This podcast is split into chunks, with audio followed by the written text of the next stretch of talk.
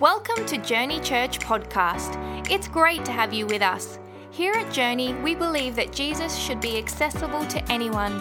So whether you're at home, work, or somewhere in between, you can have access to the weekend's worship experience.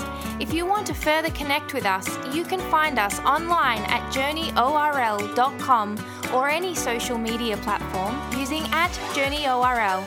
We hope you enjoy the message. Today we are continuing in our series of Summer at Journey. Anybody enjoying your summer? All right. Uh, usually, I remember summers growing up, I, I was I would look forward to summers because I would wake up uh, super late. I'd go to sleep early just to be able to wake up late. Uh, I mean, it was just my favorite time of the year, and and uh, and so I, I hope that you've been having a great summer. We are in a, currently in a series called Summer at Journey, where we're actually taking a vacation from vacation. And uh, if you've been following us or if you've been part of Journey, you'll, you would notice that we've been very active this summer with different activities, different events, and it's not even done yet. We have some special things coming up as well. We have Man Cave. We have Team Conference. We have just different things planned in store for you all. And so just get connected to what God is doing. But today we are we are continuing in our series of Summer at Journey. And if you have your Bibles, I'm going to invite you to go with me to the book of Luke chapter five, and that is where I have felt led to speak for the next few moments. Luke chapter five, and we're going to start with verse number one. And why, why one? Because it's the first number, so it's a good place to start normally, right? Uh, if you don't have your Bible, don't worry. We're going to have the verses here on the screen here as we read. Luke chapter five, starting with verse number one, and it says the following. One day as Jesus was standing by the lake of Gennesaret, also known as the Sea of Galilee, the people were crowding around him and listening to the word of God. He saw at the water's edge two boats left there by the fishermen who were washing their nets. He got into one of the boats, the one belonging to Simon. In the future, Jesus would change his name to Peter, and asked him to put out a little from shore. Then he sat down and taught the people from the boat. When he had finished speaking, he said to Simon, "Put out into deep water and let down the nets for a catch." Simon answered, "Master, we've we've worked all night and haven't caught anything. But because you say so, I will let down the nets." When they had done so, they caught such a large number of fish that their nets began to, to break. So they signaled their partners in the other boat to come and help them. And they came and filled both boats so full that they began to sink. And we're going to stop reading there for this morning. This morning, for the next few moments, I, I want to speak to you over the title of Faith and Fish. I want you to look to your neighbor and tell them, favorite neighbor, faith and fish, faith and fish. By a show of hands, how many people here have ever gone fishing before? All right, we have we have a good number here, obviously, right? It's Florida. But uh, you'd be surprised, right, how, how some people might not, might not enjoy that. I personally do enjoy fishing.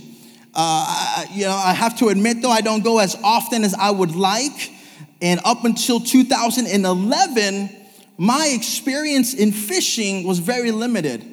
But on the occasions that I had had a chance to go to, you know, I would I would go with friends or with family, maybe to a pier, maybe to some large rocks on the coast, maybe to even a bridge. But in two thousand eleven, I had a whole new experience.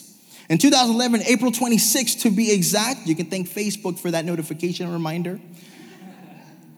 You ever get those? Just like, hey, this year, four years ago, you ate spaghetti. You're like, why? You know, hey, you posted it. Um, I remember April twenty-sixth, twenty eleven, we were in Miami, Florida.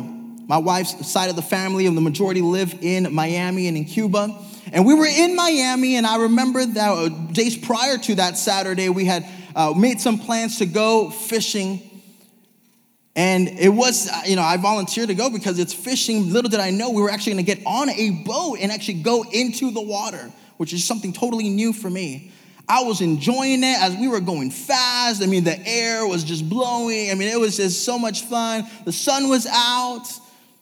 I remember we stopped moving, and that's when I began to feel something.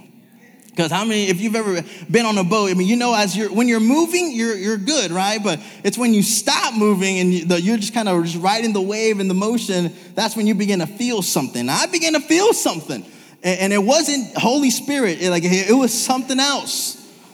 And I remember, uh, you know, I remember even them. They they were like nothing though. Like everybody else, all the other guys were there. They were just they were eating food. Like they were just drinking. They were just having a good time. And. And I remember they were offering me, hey, you want something to eat? And I was just, oh, no, I'm good. Like, I, I had such a big breakfast, I can't even eat anymore, which was absolutely a lie. I was just afraid that if I would have ate something, it wasn't going to stay down. I remember that, hey, we, we put our lines out into the water. And I, I, out of the group there, we weren't many, but out of the group there, I was definitely the beginner. I was definitely the one who was, everything was new. And so, I, you know, I throw my line out, and, and a few moments later, to my surprise, out of all the lines that the fish could have taken the baits, mine begins to tug. Mine, be, I began to feel my line move. I began to feel some pressure. And I began to, I, I began to just get, I was in shock for the first few seconds, but I began to say, hey, whoa. Like, I got something. I got something. I began to feel like the line was just bending, and I was like, man, this thing's got to be at least six feet long. I don't know. I can imagine there's something down there. I got up. I stood up, and I finally, I struggled a little bit. I finally took out this, this monster, this fish, and no lie, this fish had to have been like this big. And I, I was I was gonna exaggerate, I was gonna lie, but yeah, I mean, we we have proof here, so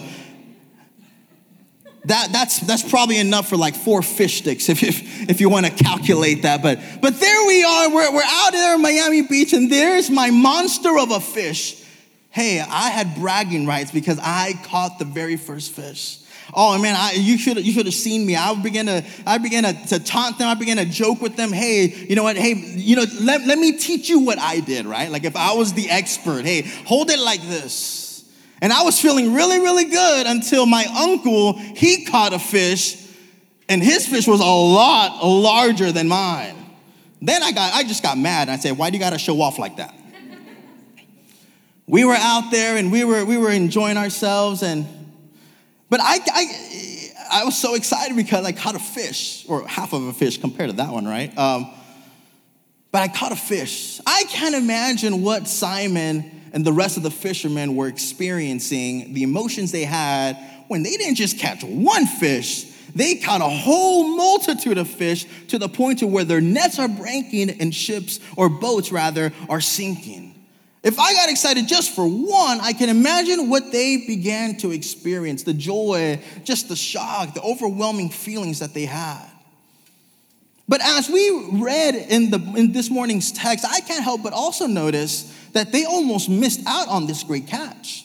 They almost missed out on this opportunity of a lifetime. They almost missed the fish. They almost missed out on this experience. How do I know that? Well, in verse two, we just read that when Jesus walks into the scene of this story, the boats aren't into deep water.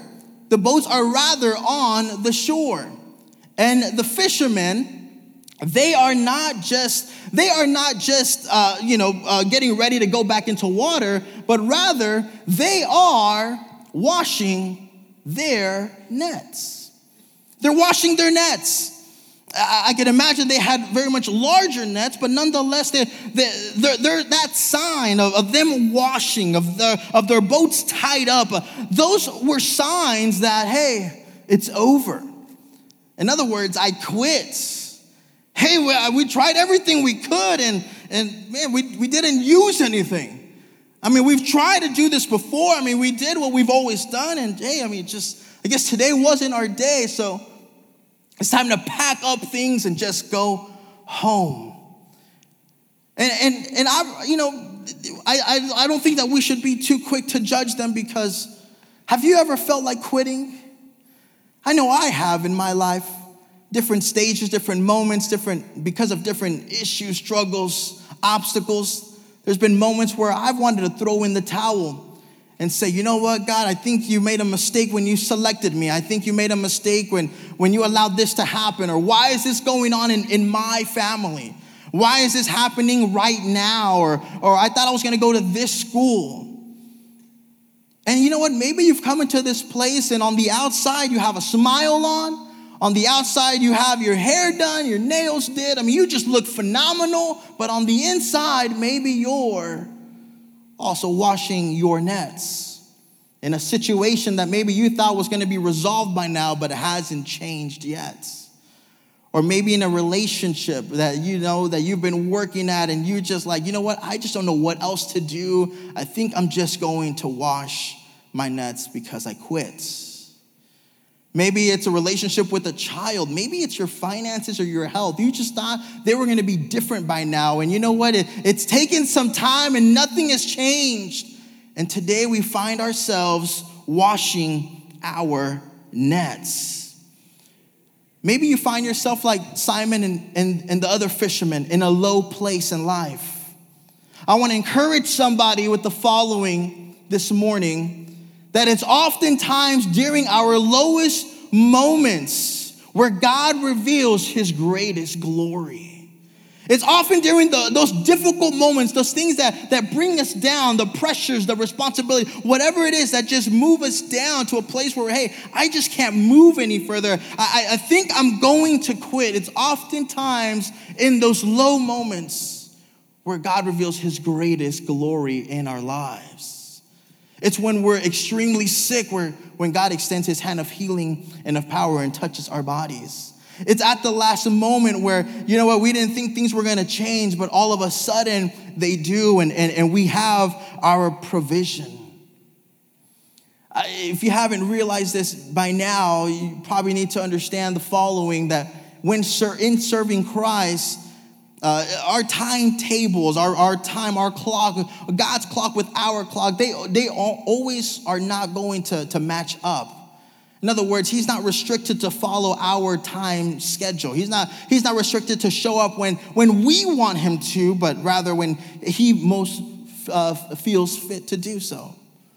Just ask Mary and Martha, brother of Lazarus, who in scripture, the Bible says, he became very ill.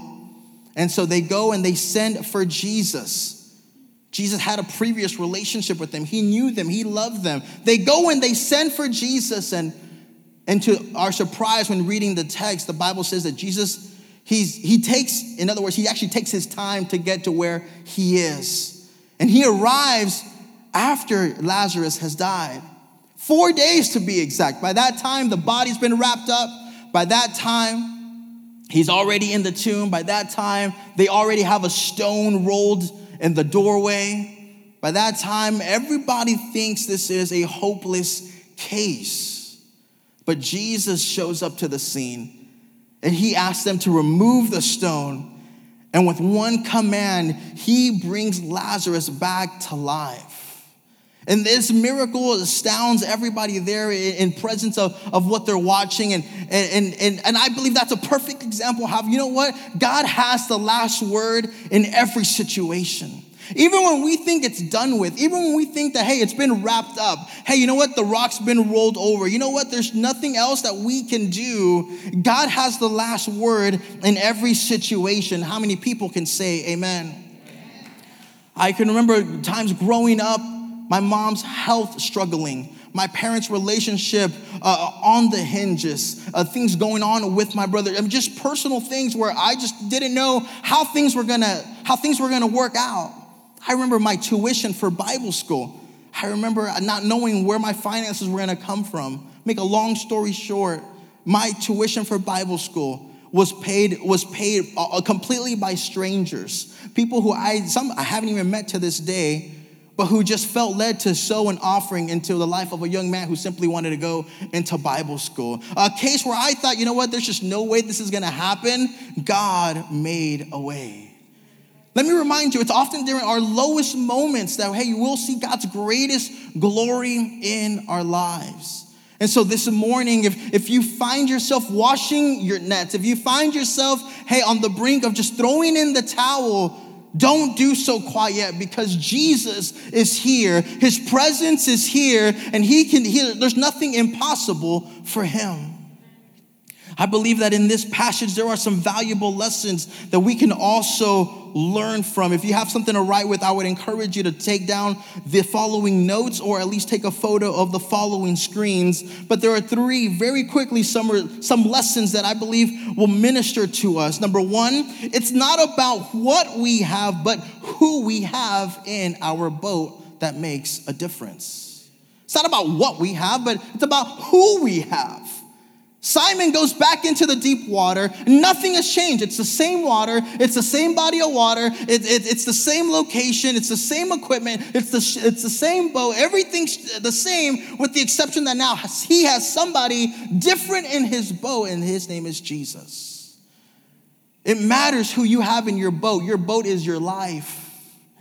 We've got to make sure that we include, that we, we're following Jesus with everything that we do every single day of our life. And then not even just Jesus, but even we've got to be careful of the other people that we allow in our lives as well.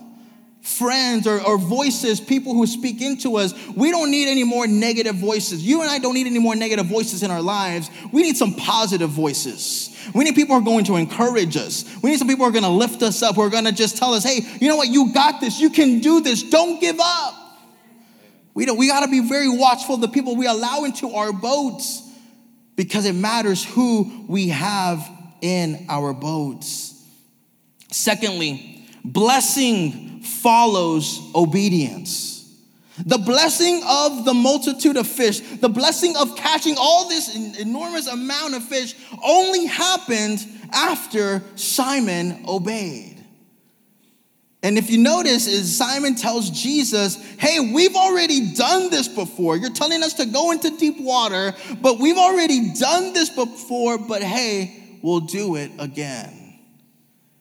And I think that, that, that allows for a question for each and every one of us today, and that is, hey, are we willing to trust God to obey him, to do things when it doesn't even make sense? Hey, God, I know you, you want me to do what? You want me to go where? You want me to sign up for what? You want me to give what? You want me to say what? It doesn't make a lot of sense. Your emotions are saying one thing, your mind's saying another thing, but you know what God is telling you to do? Are you willing to trust him even when it doesn't make sense? I believe that if we say yes to him every single time, that's where we'll see the fish. That's where we'll see the greatest catches. That's where we'll see and we'll experience the greatest experiences of our life with Jesus. We've got to put out into deep water. How many know that there's a difference between the shore and the deep water? The, the shore is oftentimes for babies. It's, it's, it's for the, the smaller children. It's for just, just to get a little bit wet, right?